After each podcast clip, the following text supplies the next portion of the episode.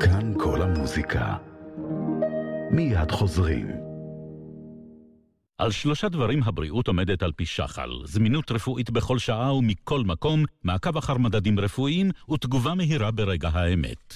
שחל מציגה Triple Safe. חבילת מכשירים משדרים הכוללת אק"ג אישי נייד, מד לחץ דם ולחצן שחל נייד. הם משדרים ישירות למוקד הרפואי של שחל במהירות שיכולה להציל חיים. ועכשיו Triple Safe במבצע סוף שנה. התקשרו כוכבית 6626, שחל כוכבית 6626, עד גמר המלאי, כפוף לכתב השירות ולתקנון. מדאם בטרפליי, האופרה קורעת הלב של פוצ'יני מגיעה לישראל בהפקה יפהפייה שתיקח אתכם למסע מרהיב בארץ השמש העולה. מנצח דן אטינגר, מ-2 עד 15 בדצמבר, רק באופרה הישראלית. לכרטיסים התקשרו עכשיו או היכנסו לאתר. כאן כל המוזיקה.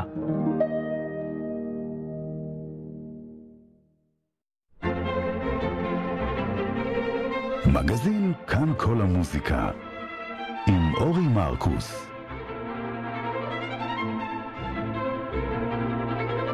שלום לכם, מאזיני כאן כל המוזיקה. ושוב אנחנו בתוכניתנו השבועית, המגזין שסוקרת את ענייני השעה במוזיקה הקלאסית. מדי יום חמישי בשעה הזאת. התוכנית שלנו מאוד צפופה היום, אז אנחנו ניגש ישר לעניין. אנחנו מתחילים.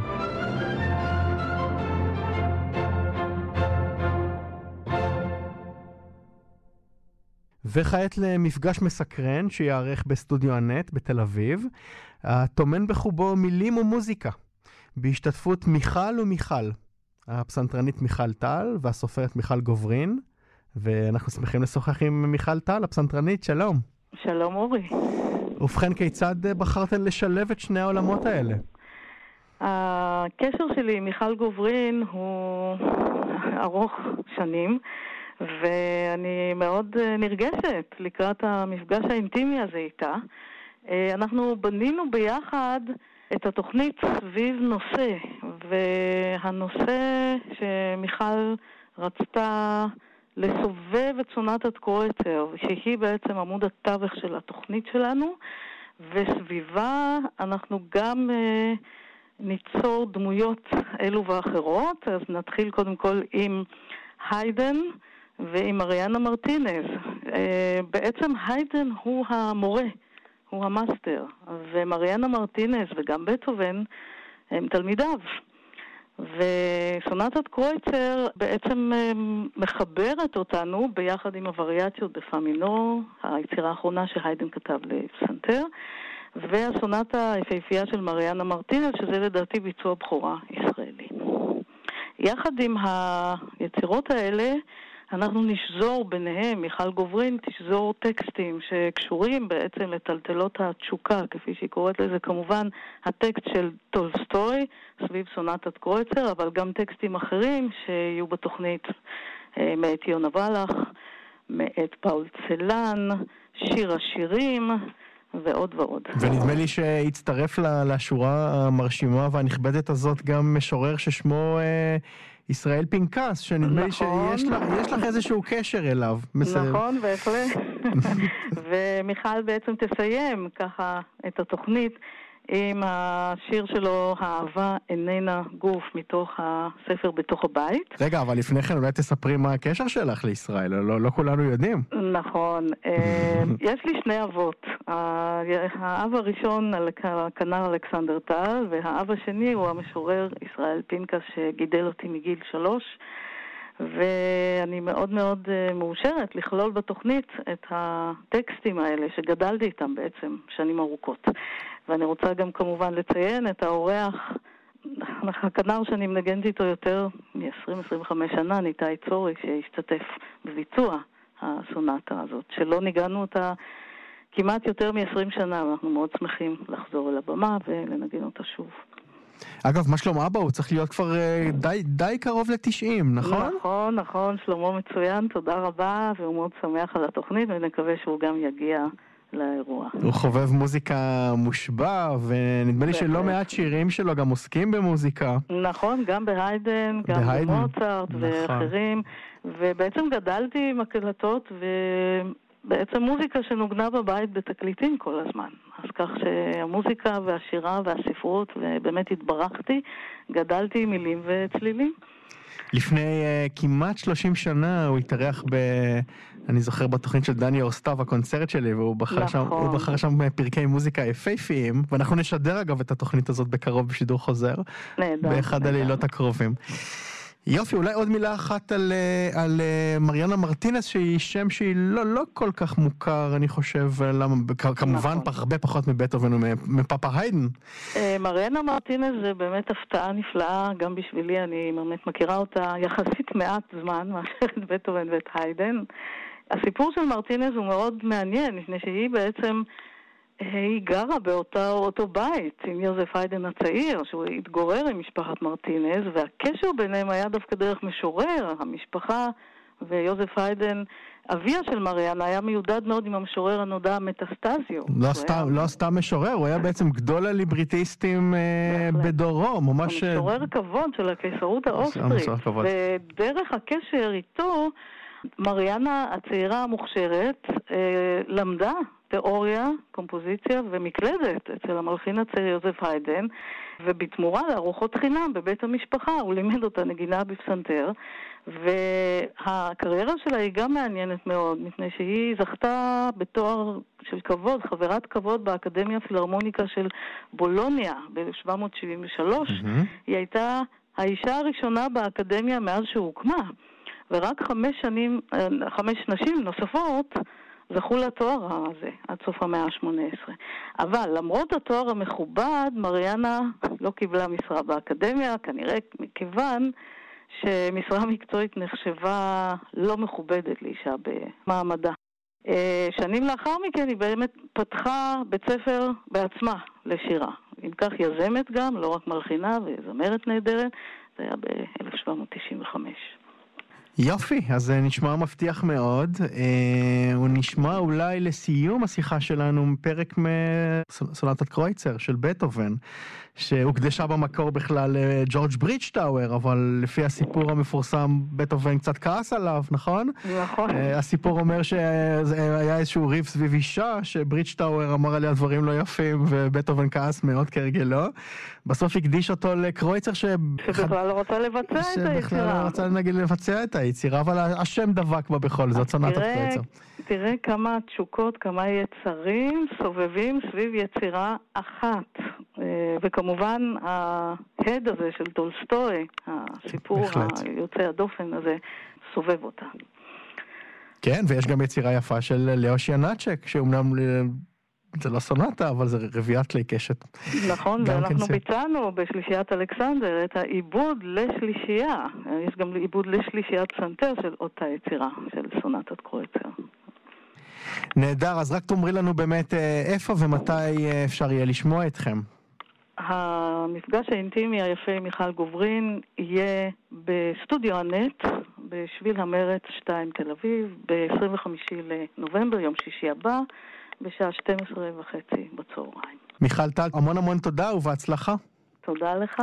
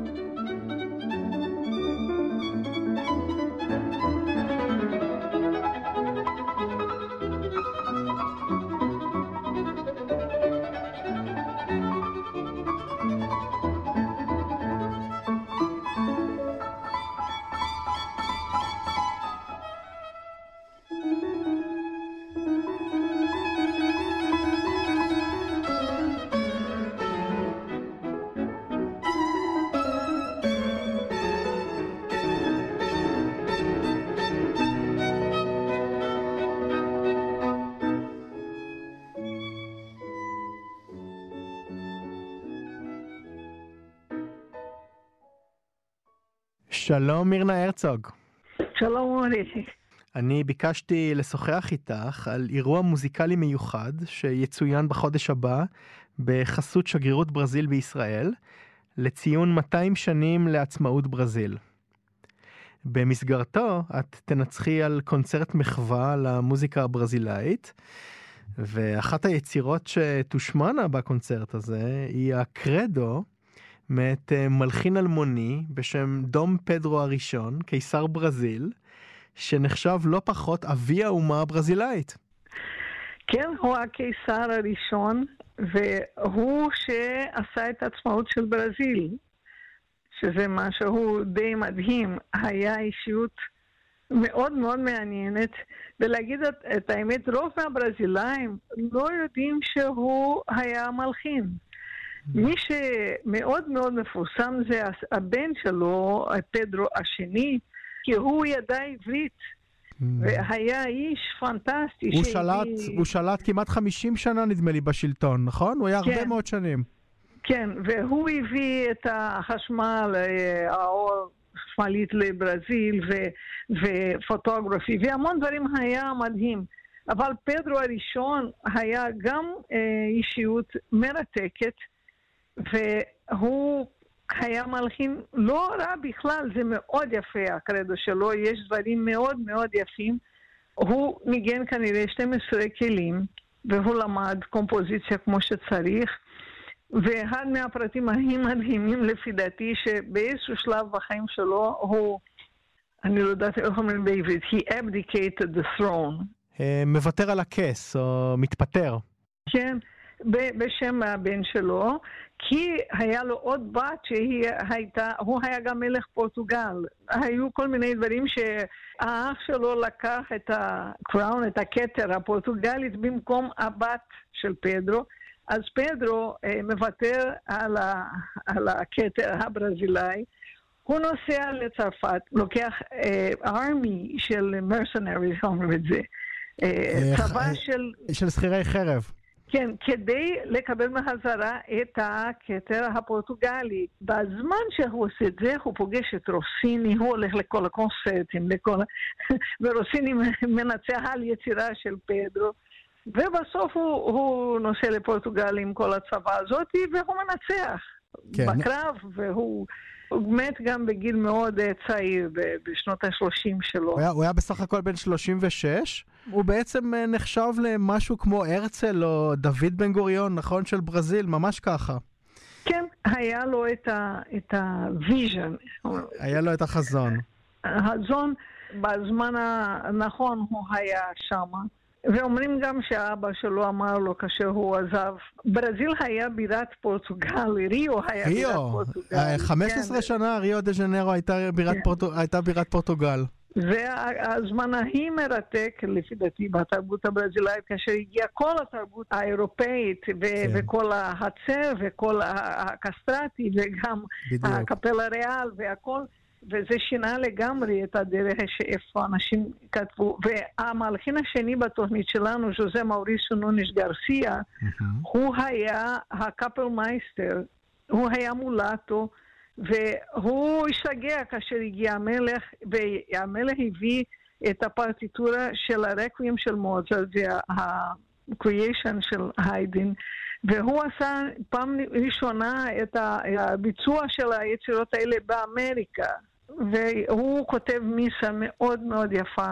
מיסה שאין כינורות, יש רק ויולות, צ'לים, קלרינטות, מיסה לחג המולד, שזה mm. חלק מהתוכנית שלנו.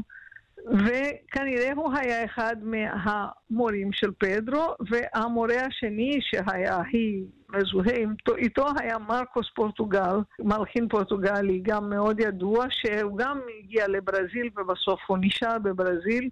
מלחין טוב, והוא לימד אה, את המלך. זה מאוד מעניין, המפגש של כל אלה בתוכנית שלנו, mm-hmm. וגם אנחנו נעשה ריקוד ברזילאי מאותו הזמן, לונדו, שהוא המקור של סמבה. או, איזה יופי. בדיוק באותה תקופה, אולי טיפה, טיפה לפני כן, הוא היה נדמה לי בן דורו של בטהובן, אה, חי בפורטוגל מלחין מאוד מעניין בשם אה, בום טמפו. שכתב uh, רקוויאם לזכרו של uh, אחד, נדמה לי שהוא נחשב לגדול המשוררים של פורטוגל בכל הזמנים, uh, כמואש. כן. ובדיוק לפני שבוע אנחנו השמענו את היצירה היפה הזאת בכאן כל המוזיקה, אז הנה עוד משהו על הקשר של פורטוגל וברזיל. כן, זה כמובן הקשר הדוק הדוק מאוד, ומכיוון שהעצמאות לא הייתה אלימה כמו במקומות אחרים, תמיד יש שם מין הרגשה כמו זה בן ואבא, כן, ברזיל הבן, בפורטוגל האבא, וגם מכיוון לאותו השפה והקשר הוא מאוד מאוד חם בין שני המדינות. כן, צריך לומר שבעצם פדרו היה פורטוגלי והוא נמלט לברזיל עם משפחתו כשהצרפתים פלשו לפורטוגל, נכון? כן, לא, ז'ואר, זה היה אבא של פדרו. זה אבא שלו.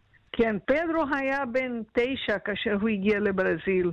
אז פדרו הוא הסמל של הדואליות הזאת, כי הוא היה ילד פורטוגלי, שבסוף הוא גודל בברזיל ולומד מוזיקה בברזיל. והוא הפורטוגלי הברזילאי, והוא הבן אדם לעשות את העצמאות, את ההפרדה פתאום, כמו הבן שיוצא מהבית. זה פשוט פנטסטי. ממש האמת... לפני כמה שבועות אנחנו התבשרנו שהלב שלו, שנשמר כל השנים בפורמלין, בפורטוגל, הוא ממש עכשיו בעצם הגיע בחזרה לברזיל, נכון? היה שם טקס כן. מאוד מאוד חגיגי. כן. כן, זה, זה, די, זה די מדהים. כמובן, הוא גם ידוע על דברים אחרים, שהוא היה מאוד רדף על נשים, כן? רודף שמלות. רודף, בדיוק. זה ה... והם חושבים שיש, היה לו משהו כמו 40 ילדים. אה, בסך הכל, כן? אבל זה היה מאוד נפוץ בזמן הזה, היה חלק מהתרבות. צריך להגיד, הוא רק הצטיין, נגיד, נגיד ככה. אבל הוא כותב ממש טוב. אה, גם אתה יכול להיות בטוח ש... אני תמיד חושבת שהחיים מאוד קצרים כדי לבצע דברים שלא, שלא כדאי לשמוע. אז אם, אם אנחנו משקיעים עבודה, ועבודה יש הרכב גדול, כן? זה, זה באמת שווה, זה מאוד יפה. ההרכב אה, שאנחנו מבצעים זה אנסמבל פניקס בכלים עתיקים, שאני אה, מנהלת המוזיקה האנסמבל שלך כמובן. כן. עם מקהלת אה, מדריגל, זמרי המדריגל, שהמנצח הזה איתי ברקוביץ', שהוא תמיד מכין באופן פנטסטי את המקהלה, והמקהלה נפלא. הם גם עשו פרויקטים איתנו בעבר, פרויקט של מוזיקה ונציאנית, והם רגילים לטמפרמנט ה... ישן שאנחנו משתמשים, שזה קודים יותר טהורים, ואז יש לנו ניגוד יותר גדול בין מה שנעים ומה שלא נעים, שאני מאוד אוהבת, הניגוד הזה, זה מה שיוצר דרמה. אז המקהלה רגילה לזה. יש לנו שלושה סולנים, שזה מוניקה שוורץ, נועה הופ, מוניקה היא סופרנו, נועה הופ אלטית, ואיתמר הילדלסחיים טנור. גם גילי לינות בקלרינט קלאסית, כי הקלרינט זה הלית מוטיב של כל ה... בכל היצירות יש המון המון המון סולים מדהימים של קלרינט. גם uh, יש תפקיד מדהים לצ'לו הראשון, uh, מרינה כץ, שהיא הצ'לנית הראשונה של קמרת, תזמורת קמרת ירושלים, היא תנגן כאן בכלים עתיקים, ש... היא לומדת כבר כמה שנים ומנגנת מאוד יפה. יש טים מצוין והמון התלהבות. הכל עם כלים קלאסיים, אנחנו עושים כלי נשיפה קלאסיים. והכלי uh, קשת הם כלי קשת מתקופת הברוק שעדיין היו בשימוש אז עם קשתות קלאסיות. Mm-hmm. אז בשביל השישה ויולות של המיסה, תמיד זה היה מסע צבאית. מאיפה מגיע כל ויולה ואיפה מגיע כל קשת קלאסי, כן? אנחנו מאוד מאוד מודים לשגרירות ברזיל על התמיכה המאוד אה, נדיבה, אה, כדי שנוכל לעשות את זה. מירנה, אני רוצה לנצל את, ה, את הנוכחות שלך כאן איתנו ולשאול אותך, מדוע לדעתך אה, המוזיקה הברזילאית לא כל כך מוכרת לקהל, נאמר, המערבי, אה, אולי חוץ מאייטור וילה לובוס, נכון? ואולי אה, גם הרבה פחות ממנו, קמרגו, מוצרט, גוורנרי, שחי אחריו. אה, למה בעצם כל המלחינים האלה שאתם תשמיעו בקונצרט שלכם, לא מוכרים בעצם לרובנו. אני חושבת שאחד מהסיבות זה שלקח המון זמן לברזילאים עצמם להכיר, עכשיו יש אתר פנטסטית שנקרא מוסיקה ברסיליס, שאני מאוד ממליצה אנשים שיבקרו אותו, שזה החברים שלי בעצם, מי שזה הייתה החברה שלי שניגנה איתי צ'מבלו, רוזנה לנזלוטי, היא עושה את זה, ושם הם שמים עכשיו דיגיטליזציה של כל המנוסקריפטס ו-new editions, כן, שאפשר לקרוא כי למשל בשנות החמישים היה סופר מאוד מפורסם, מריו ג'נדרג'י, שהוא אמר על ז'וזה מאוריסיו, מוניש גרסיה, כולם יודעים שזה המלחין הקולוניאלי הכי טוב, אבל אני לא יכול להגיד, כי אף אחד לא mm-hmm. מנגן, כי mm-hmm. פשוט לא היו תווים. Mm-hmm. אז רק בשנות ה-60 התחילה את התנועה הזאת, וואלה, ניקח את המוזיקה, נעשה performing edition, שאנשים ינגנו מזה, ועכשיו זה מתחיל באמת אה, דברים מהתקופה הזאת להגיע. למשל, כאשר אני עזב, עזבתי את ברזיל, רציתי להביא המוזיקה של אלברטו נפומוסנו, כי כן. רציתי לנגן בצ'לו המודרני. והלכתי לספרייה של הבית ספר איפה למדתי מוזיקה בריו, מהאוניברסיטה הפדרל של ריו דה ז'נרו, וביקשתי, אוקיי, אני רוצה, לא, את לא יכולה, כי הכל חולה. הם מאז, אני כאן 30 שנה, וב-30 שנה האלה זה היה התקדמות אדירה. לקחת את התווים ו...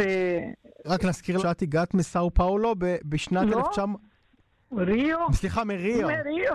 מריו כמובן, סליחה, מריו דה ז'נרה ב-1992, בדיוק לפני 30 שנה. בדיוק, אנחנו חגגנו 30, 30 שנה כאן. אני רציתי גם בזכותך להזכיר לקהל, אם אנחנו כבר מדברים, שאני במיוחד אה, פועלת עם שני כובעים. אחד כמנצחת והשנייה כמבצעת, במיוחד בוויולה דה גמבה. גם אני מנגנת בצ'לו, אבל בצ'לו ברוק, אבל בוויולה דה גמבה. ואני, השנה לפני אה, חודש, אני הוצאתי דיסק סולו לוויולה דה גמבה, שנקרא באנגלית Choose Life, בחרת בחיים, שזה השראה שאני לקחתי מאבא שלי, שהוא היה ניצול שואה, אבל הוא לימד אותנו שכל יום אתה בוחר החיים בחדש. הדיסק הזה הוא בספוטיפיי, Choose Life, ויש אה, קטעים מאוד מגוונים לוויולה דגם מהספר הראשון ב-1542 עד יצירות שלפני שנה כתב בשבילי אה, אהרון שפי, כתב יצירה mm-hmm. מדהימה על השואה. דיסק הוא צד אחד, אתה שומע כל מיני, כל מיני סגנונים שונים לגמרי, אם אתה חושב שאתה מכיר, בטוח שיהיה הפתעה. וכל הטכניקות השונות, וכל המנעד של הגמבה, וכל ה... אני מאוד נתתי דגש על האקספרשן, על החלק הדרמטי, האמוציונלי של הכלי. וחוץ מזה אני עשיתי איטינררי, הדרך של התפתחות, אני לקחתי את uh, תולדות המשפחה שלי, של אבא שלי, mm-hmm. מהחצי האיברית, דרך צרפת, דרך גרמניה, דרך פולין, איפה יש השואה, ושם יש מוות וחיים, death and life, שני היצירות של טובייס יום. ואז הוא הגיע לברזיל, אז יש ברזיל, ואז אני מאוד שמחה שזה יצא. גם אנחנו, גם אנחנו, ואני מציע שלסיום השיחה שלנו באמת נשמע ברשותך משהו מהדיסק הזה. במה היית רוצה שניפרד? תראה, אחד מהקטעים הכי אמוציונליים זה הסרבנדה מבאך. של, בעצם זה כתוב לצ'לו, אבל... אה, מהסוויטה, אה, מהסוויטה מספר, מה שאנחנו מכירים כן, מהסוויטה מספר כן, 5. כן, או נעשה משהו אה, יותר רק גמבה, כדי שלא יגידו שאני גונבת מהצ'לו. כן. זה יש, אגב היה קטע שמאוד היה אהוב על פבלו קזאלס, תמיד היה כן. מנגן אותו. זה, זה מאוד uh, מרגש, אבל יש uh, קטע, אני אגיד לך איזה track. הבן של סנט קולומב זה track 10, פנטזי און רונדו. זה מאוד גם אמוציונלי, זה של מסיה, מסיה דה סן קולומב, מלחין הברוק הצרפתי הנפלא. כן, והוא הבן שלו, הבן שלו מופיע בסרט. בסרט כן. של הגבנות, אבל... כל, הוא... כל הבקרים שבעולם. כן, בדיוק. זה הבן שלו שגר באנגליה. כן, וצריך לומר שהוא היה המור, המורה הגדול של מרן מראה. מירנה הרצוג, אני, אני רוצה מאוד להודות לך על השיחה הזאת. רק, רק תאמרי בבקשה אה, למאזינים אה, מתי יהיה הקונצרט הזה, לכבוד 200 שנה לעצמאותה של ברזיל. הקונצרט הראשון יהיה ביום שישי השני בדצמבר בשעה 12, כל הקונצרטים בשעה 12, באמצע היום. אה, אז הראשון זה בירושלים, בשני בדצמבר, אחר כך אה, בשבת השלישי בדצמבר בחיפה, בכנסיית האנגליקנית סנט ג'ון, יוחנן הקדוש, כן? אחר כך יש קונצרט בתל אביב, אבל, אבל הוא כבר סולד אאוט ביום שישי התשעי בדצמבר, והקונצרט האחרון זה במגדלה, בכנרת. שזה בשבת העשירי בדצמבר. במגדל. במגדל, כן. זה על, חוף הכנרת. זה יש compound שנקרא מגדלה עם כנסייה שזה על שפת הכנרת, זה פשוט מקום חלומי, אני ממש ממליצה שמי שלא מכיר, תעשה טיול בשבת למגדלה, זה פנטסטי. אז זה נשמח מאוד, ואני מודה מאוד לך על ההזדמנות לדבר על הפרויקט הזה כאן וגם על הדיסק. תודה לך שהשארת אותנו ולימדת אותנו לא מעט על uh, תרבותה ועל ההיסטוריה של uh, ברזיל. תודה רבה לך, מירנה הרצוג. תודה, אורי.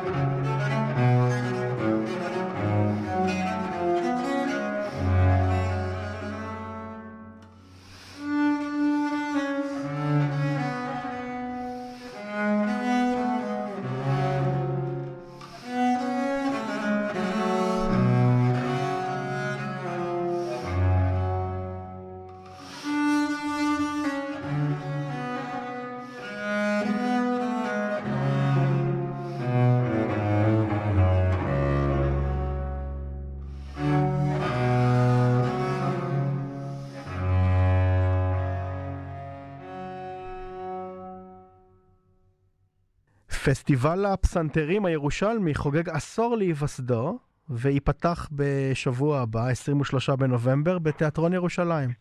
אנחנו שמחים לשוחח עם המנהל האומנותי של הפסטיבל, הפרופסור מיכאל וולפה. שלום מיכאל. שלום אורי, מה שלומך? טוב מאוד, תודה רבה שהצטרפת אלינו. אני מבין שהפעם בחרתם אה, בקו מסוים, בנושא מסוים שיעמוד במרכז הפסטיבל. נכון, בחרנו את המושג הכללי עיקר רומנטיקה, אה, בעיקר רומנטיקה באמת בשיאה, זאת אומרת המחצית השנייה של המאה ה-19, שבה גם הפסנתר וגם הפסנתר והתזמורת הגיעו לאיזשהו שיא שייצר אולי את היצירות הכי אהובות של עולם הקונצרטים, וחיברנו את זה לרומנטיקה היום, גם ביצירות של מאפיינים ישראלים, וגם בכל מיני פרויקטים של מוזיקת עולם, של ג'אז. של פיוטים וכיוצא בזה. קודם כל יש לנו את הלעיתים, שזה הקונצ'רטו הראשון של צ'ייקובסקי, הקונצ'רטו השני של ברמס, והקונצ'רטו של גריג, והקונצ'רטו השני של רחמנינוב, זה ממש לעיתים. ולידם יצירות שפחות אנחנו זוכים לשמוע, כמו הקונצ'רטו הראשון של רחמנינוב, שמושפע mm. מאוד מהקונצ'רטו של גריג, או הקונצ'רטו של דבוז'ק, שאותו באמת כבר שנים אה, לא נגלו נכון. בארץ. זאת יצירה שהיא כמעט ולא מושמעת אה, במחוזותינו. נכון, והאמת שזה לא, זה נשגב הדבר מדינתי, שאומנם אפשר להגיד שתפקיד הפסנתר הוא לא מאוד וירטואוזי, או לא מאוד פסנתרני, אבל המוזיקה פשוט נפלאה. זה ו... בעצם הראשון, הראשון מבין של... שלושת הקונצ'רטי שהוא בעצם חיבר, נכון? נכון. כת... הקונצ'רטו, אח... אחריו הגיע הקונצ'רטו לכינור, ו...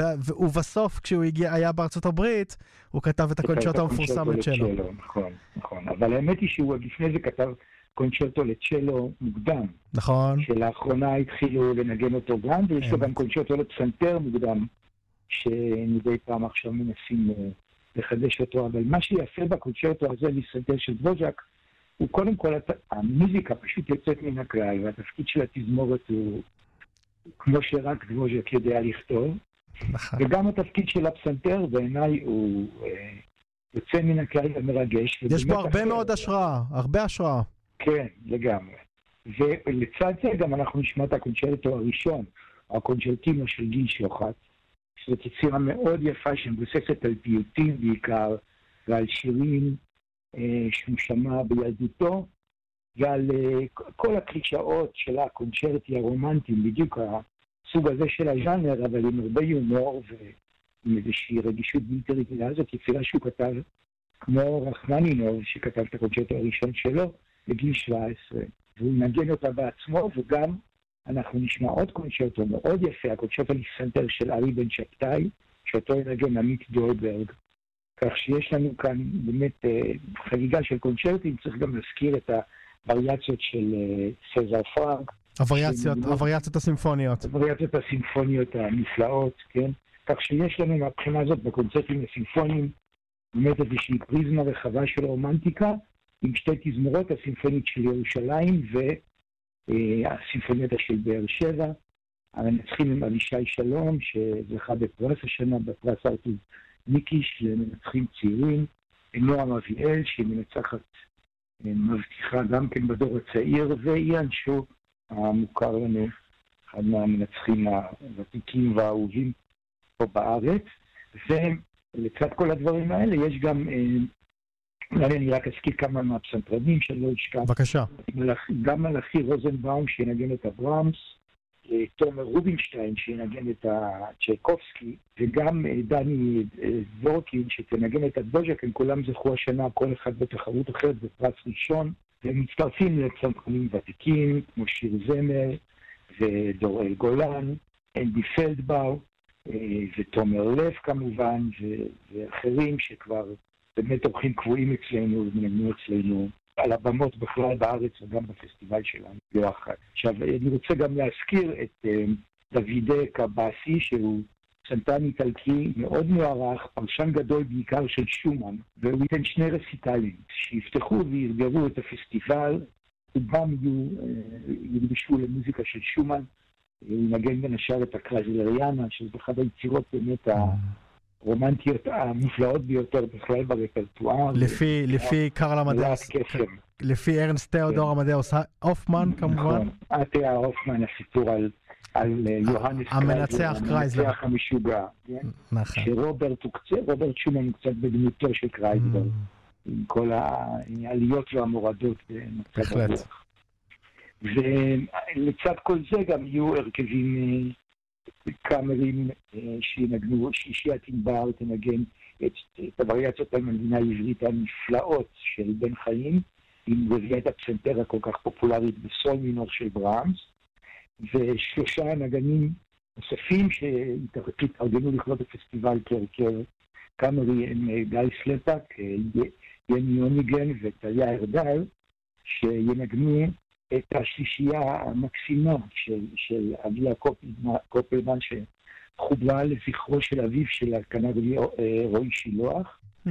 ואת השלישייה המאוד ידועה של פיוטר איליץ' שייקובסקי, שנכתבה גם לזכרו של, של, אה, של אומן גדול. המורה שלו ניקולאי, כן, של ניקולאי רובינשטיין. נכון, שהיה אחיו, שהיה אחיו של אנטון רובינשטיין. נכון, הוא היה אחיו של אנטון רובינשטיין, הוא היה מנצח, והוא היה המורה של שייקובסקי, והוא עשה לו הרבה קשיים בתחילת דרכו, למשל הוא פסל לגמרי. את הסימפוניה הראשונה. את הקונצ'רטו הראשון. את הקונצ'רטו הראשון. את הסימפוניה, כן, כן. בעיקר הקונצ'רטו הראשון, נכון. עשה לו שם נכון. בלאגן שלם, אבל אחר כך הוא הודה בטעותו והוא הרבה לנגן את הקונצ'רטו של צ'ייקובסקי. אה, אני אולי אגיד עוד משהו, שאת הקונצ'רטו של צ'ייקובסקי ערך להוצאה לאור, ואצבע יחד עם הקונצ'רטו השני של צ'ייקובסקי, אלכסנדר זילוטי, שאחר כך היה המורה של רחמנינוב, ועזר לו לכתוב את הקונצ'רטו הראשון, וגם ניגן את הקונצ'רטו הראשון של רחמנינוב. הוא היה מהפסנתרנים הגדולים בסוף המאה ה-19, כן. מהחשובים ביותר, הווירטואוזים.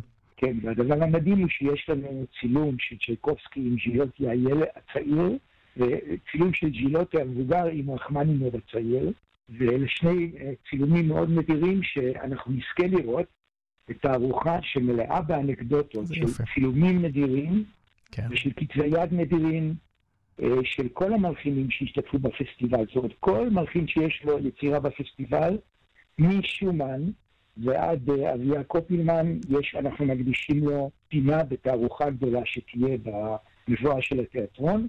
כן. ובהקשר הזה אני רוצה להזכיר עוד פרויקט קומפוזיטורי פורץ דרך, אני חושב, שיהיה עם תזמורת מזרח-מערב ירושלים, שבו יהיו ארבע בכורות. ניזר אלחטר מיודענו, מלחין ופסטרן ומנצח, כתב יצירה לכלול בפסטיבל בהשראתו של ברמס. גיא מינטוס, שהוא כבר באמת צנדרן רב-תחומי ידוע ומאוד פופולרי, כתב יצירה בהשראת צ'ייקובסקי.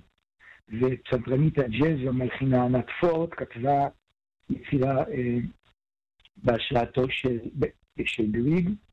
וגם אני מצטרף לחגיגה הזאת, כתבתי איזושהי מחרוזת שמשלבת פיוטים עם כמה מנגינות עממיות בוהמיות ומורביות שדבוז'ק השתמש בהם בכמה מהיצירות שלו. יש לנו גם סרטים מאוד יפים שהבאנו, בעיקר אני רוצה לציין סרט אחד חדש, סרט גרמני על נשים יוצרות במאה ה-19, והוא הצטרף גם לסרט נדיר ומיוחד על פאול בן חיים, כשדני אורסטף, שיצא כן. את הסרט, גם מתארח בהקרנה. בטלוויזיה, זה שודר לפני עשר שנים בערך בטלוויזיה, בערוץ אחד.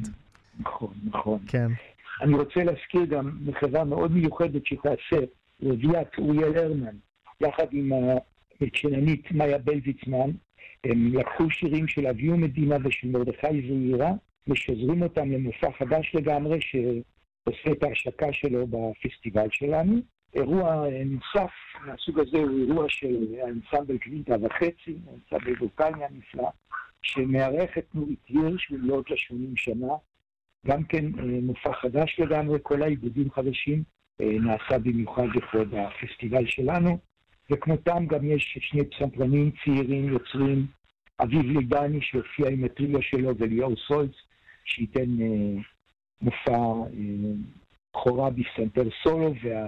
מלחינה המאוד מעניינת, היוצרת והזמרת גליה שרגל, שתארח כמה מהחברים שלה גם כן למופע חדש לגמרי שהיא יצרה, במיוחד לפסטיבל שבמרכזו בעיקר שירים של לאה גולדברג ואלזה לסקר שילר, שתי משוררות ירושלמיות, ירושלמית, כן. בדרכה.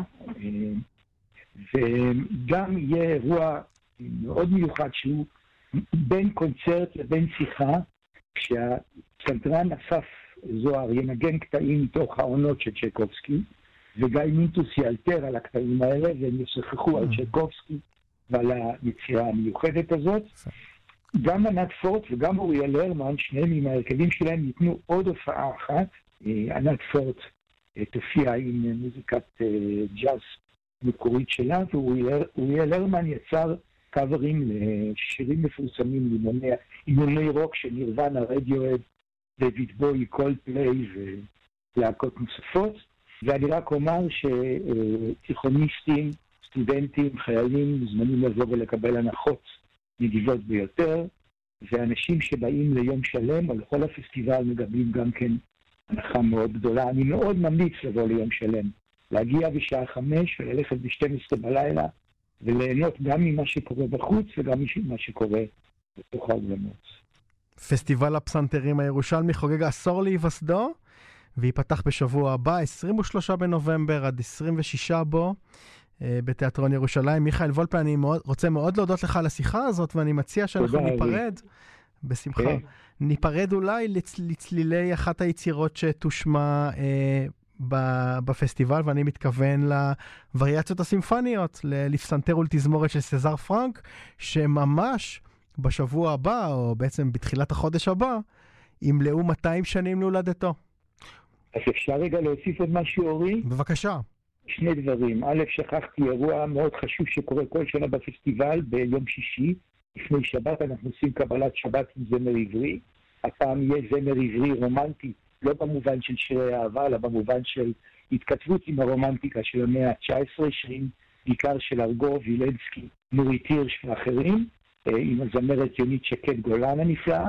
ולגבי סזר פרנק אני רוצה להגיד משהו. קודם כל, וריאציות צימפוניות לפסנתר ותזמורת זה כבר אוקסימורון שמאוד מאפיין את פרנק, שהוא תמיד חיפש צורות חדשות והמצאות חדשות. אבל גם לגבי פרנק עצמו, אם מדברים על רומנטיקה, פרנק היה בעצם מורה לעוגב ומורה לתיאוריה, הוא כמעט לא כתב מוזיקה. ומתי שהוא בגיל 50 פחות או יותר, הוא עבר איזושהי חוויה רומנטית מטלטלת, אנחנו לא יודעים בדיוק מה זה התחיל לכתוב. כנראה, כזו הייתה תלמידה שלו בשם אוגוסטה אולמס, כפי הנראה. כן, כן. כן, כפי הנראה, אם כי הוא אה, ממש אה, כעס מאוד שאמרו את זה, אבל כן, יכול להיות. כנראה, כן. מה שבטוח זה שבגיל ממש מבוגר הוא התחיל לכתוב מוזיקה גאונית שנשארה עד היום, ומנוגנת עד היום באולמות הקונצרטים, וחייו גם נגדעו באופן מאוד טרגי. אה, בתאונת דרכים, נדרס על ידי מרכבה. נכון. הוא לא מת מיד, אלא מת מסיבוכים נכון. כעבור כן. כמה שבועות. נכון, נכון, אבל הסיפור שלו הוא ממש... כל הרומנטיקה וככה בנשימה אחת. כן, והוא בכלל היה בלגי, הוא נולד בליאז' נכון. וחי ופעל נכון. בצרפת, וזה באמת נקודה מאוד מעניינת, שבאמת כמעט כל היצירות החשובות שלו, הוא לא חיבר הרבה כל כך, נכתבו בעשור האחרון לחייו, כמו שציינת. כמעט כן. כולן. כמעט כולן. כמעט כולן, מהסימפוניה ברה מינור, והפרלוד קורל ופוגה, והרביעיית... והחמישיית פסנתר הנפלאה שלו. נפלאה, כן. בוודאי.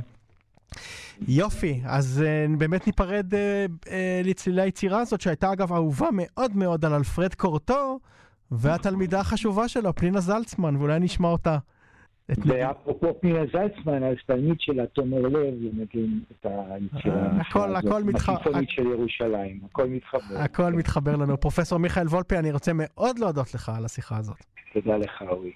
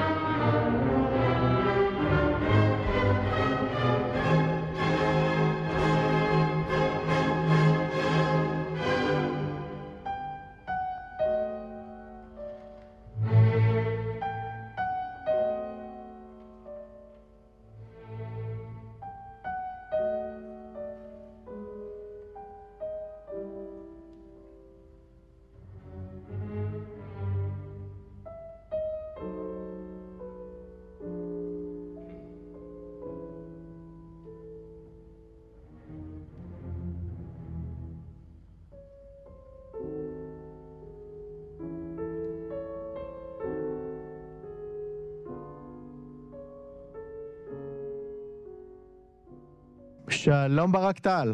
שלום אורי, שלום למאזינים. אנסמבל סולני תל אביב, שאתה מייסדו ואפשר לומר הרוח החיה בו, פותח כבר את עונתו ה-22. היית מאמין? כשהקמתי את האנסמבל אה, לפני, כן, לפני 21 שנה, זו העונה ה-22, היינו כולנו מתחת גיל 30, צעירים, כולם בשנות ה-20 לחייהם, אה, רעננים, נלהבים, והיום, 21 שנה אחרי, אה, הרעננות נשמרה, ההתלהבות נשמרה, הספונטניות נשמרה. והנגנים, אבל... הנגנים עצמם אגב, גם פחות או יותר פרסונלית נשארו? אז הוותיקים, חלק מהוותיקים כן, חלק אחר לא. אבל uh, יחד עם זה, uh, כל הזמן uh, צירפתי נגנים צעירים, כמו שהיו בהתחלה, ועכשיו זה ממש אפשר לומר שיש שניים שלושה דורות ביחד בתוך האנסמבל, mm-hmm. שזה גם יוצר איזושהי רעננות מעניינת. אתה יודע, כל פעם שנכנס מישהו צעיר, חדש, שמצטרף לתזמורת, אז קודם כל הוא מנסה להראות שהוא מתאים לנגן באנסמבל, אז הוא עושה הכי טוב שהוא יכול, וגם הנגנים הוותיקים מנסים להראות לו שהוא הגיע למקום טוב, אז כולם יש איזושהי השתדלות יתר ומוטיבציה של כולם, כל פעם שמגיע מישהו חדש וצעיר, והיום כבר יש נגנים באנסמבל שנולדו אחרי האנסמבל. ברק, מה צפוי לנו uh, בעונה הקרובה, בנגינתכם? אה, בעונה כולה יש לנו, אה, יש לנו יופי של עונה עם הרבה סולנים, אה, סולנים בינלאומיים, הכנרת ליה ז'ו שהייתה אצלנו כילדת פלא בגיל 12, תשוב אלינו השנה כבר ככנרת בוגרת יותר ובשלה, בת 16 ותבצע את הקונצ'רטו לכינור של בטהובן. הצ'לן עמית פלד, הצ'לן הבינלאומי, ינגן איתנו את הקונצ'רטו צ'לו של דבוז'ק בעיבוד שמותאם לתזמורת קאמרית. Oh. אה, תהיה איתנו אה, בפתיחת העונה שמיד אדבר עליה זמרת הסופרן אה, דניאלה סקורקה, תהיה איתנו מקהלת אנסמבל זמרי מורן ביצירות של אה, באך, מוצרט וקנטטה לשבת של אה, מרדכי סתר. סתר, נכון יופי. מאוד, מרדכי סתר. ועוד שתי סולניות בינלאומיות שינגנו יחד, הפסנתרנית המוכרת הישראלית אה, מירי אמפולסקי שיושבת בארצות הברית. בניו יורק. נכון, וביחד איתה הכנרת שרה דרגן מפולין, שזה יהיה בשבילה ההופעה הראשונה בארץ עם סולני תל אביב, אה, ינגנו ביחד את הקונצ'רטו לכינור ופסנתר של מנדלסון. אה, אז אה, פחות או יותר זה, זה מה שצפוי לנו, עונה מגוונת, מרתקת. הרבה סולנים בינלאומיים, הרבה יצירות ישראליות, ושווה להגיע לשמוע את האנסמבל השנה. מצוין, אז אולי נשמע לסיום, את פרק הסיום אולי, מתוך uh, הסימפוניה השישית, סימפוניית הבוקר של היידן, זו סימפוניה שאתם uh, הקלטתם uh, וביצעתם, והיא אפילו תפתח את העונה שלכם הקרובה. ביצענו, הקלטנו, וזו בעצם היצירה שתפתח את העונה ה-22. Uh, היצירה שתפתח תהיה סימפוניית הבוקר מספר 6 של היידן. אה, כל התוכנית הראשונה היא בעיקר היידן ומוצרט, שני מלחינים שמאוד מתאימים לאנסמבל אה, גם מבחינת הגודל וגם מבחינת הסגנון. ויחד אה, עם הסימפוניה הזאת ואריות של מוצרט עם זמרת הסופרן דניאלה סקורקה, גם יהיה לנו שילוב מאוד יפה עם סולו כינור ביצירה של עודד זהבי ששמה על שישה מיתרים, שירים ומנגינות לסופרן, כינור ותזמורת לפי טקסטים של חיים נחמן ביאליק, לאה גולדברג ונתן יונתן, זאת תהיה בכורה עולמית בקונצרט הפתיחה של האנסמבל. ורק אוסיף שמועדי הקונצרטים שלנו לפתיחת העונה של אנסמבל סולני תל אביב הם מוצאי שבת 26 בנובמבר בחיפה באודיטוריום רפפורט, יום א' 27 בנובמבר בקונסרבטוריון הישראלי למוזיקה תל אביב שטריקר, ביום שלישי, 29 בנובמבר, בעכו בקונסרבטוריון העירוני. שני הקונצרטים הראשונים, חיפה ותל אביב, בשמונה וחצי, בעכו, בשבע בערב. ברק טל, אני מאוד מודה לך על השיחה הזאת, אה, ובהצלחה. תודה רבה, אורי.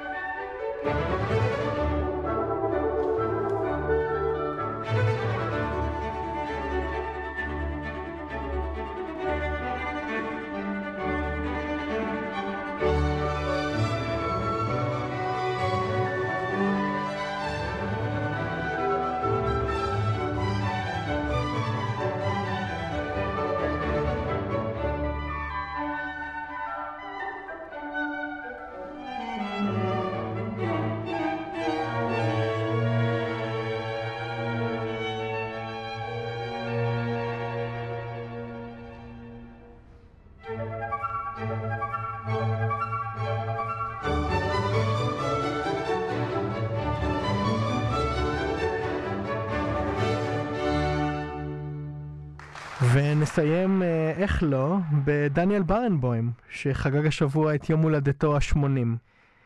במרס 1965 הוזמן ברנבוים, אז בן ה-22, לאולפני הרדיו, להתראיין התוכנית בימות ובדים, שהייתה תוכנית מאוד אהובה ופופולרית באותם שנים. אנחנו נשמע קטע מתוך התוכנית הזאת. שמוליק רוזן, עליו השלום, הגיש וראיין. הנכם מאזינים לצלילי פסנתרו של דניאל ברנבוים, השגריר המוזיקלי הצעיר שלנו, שהופיע לאחרונה בברית המועצות.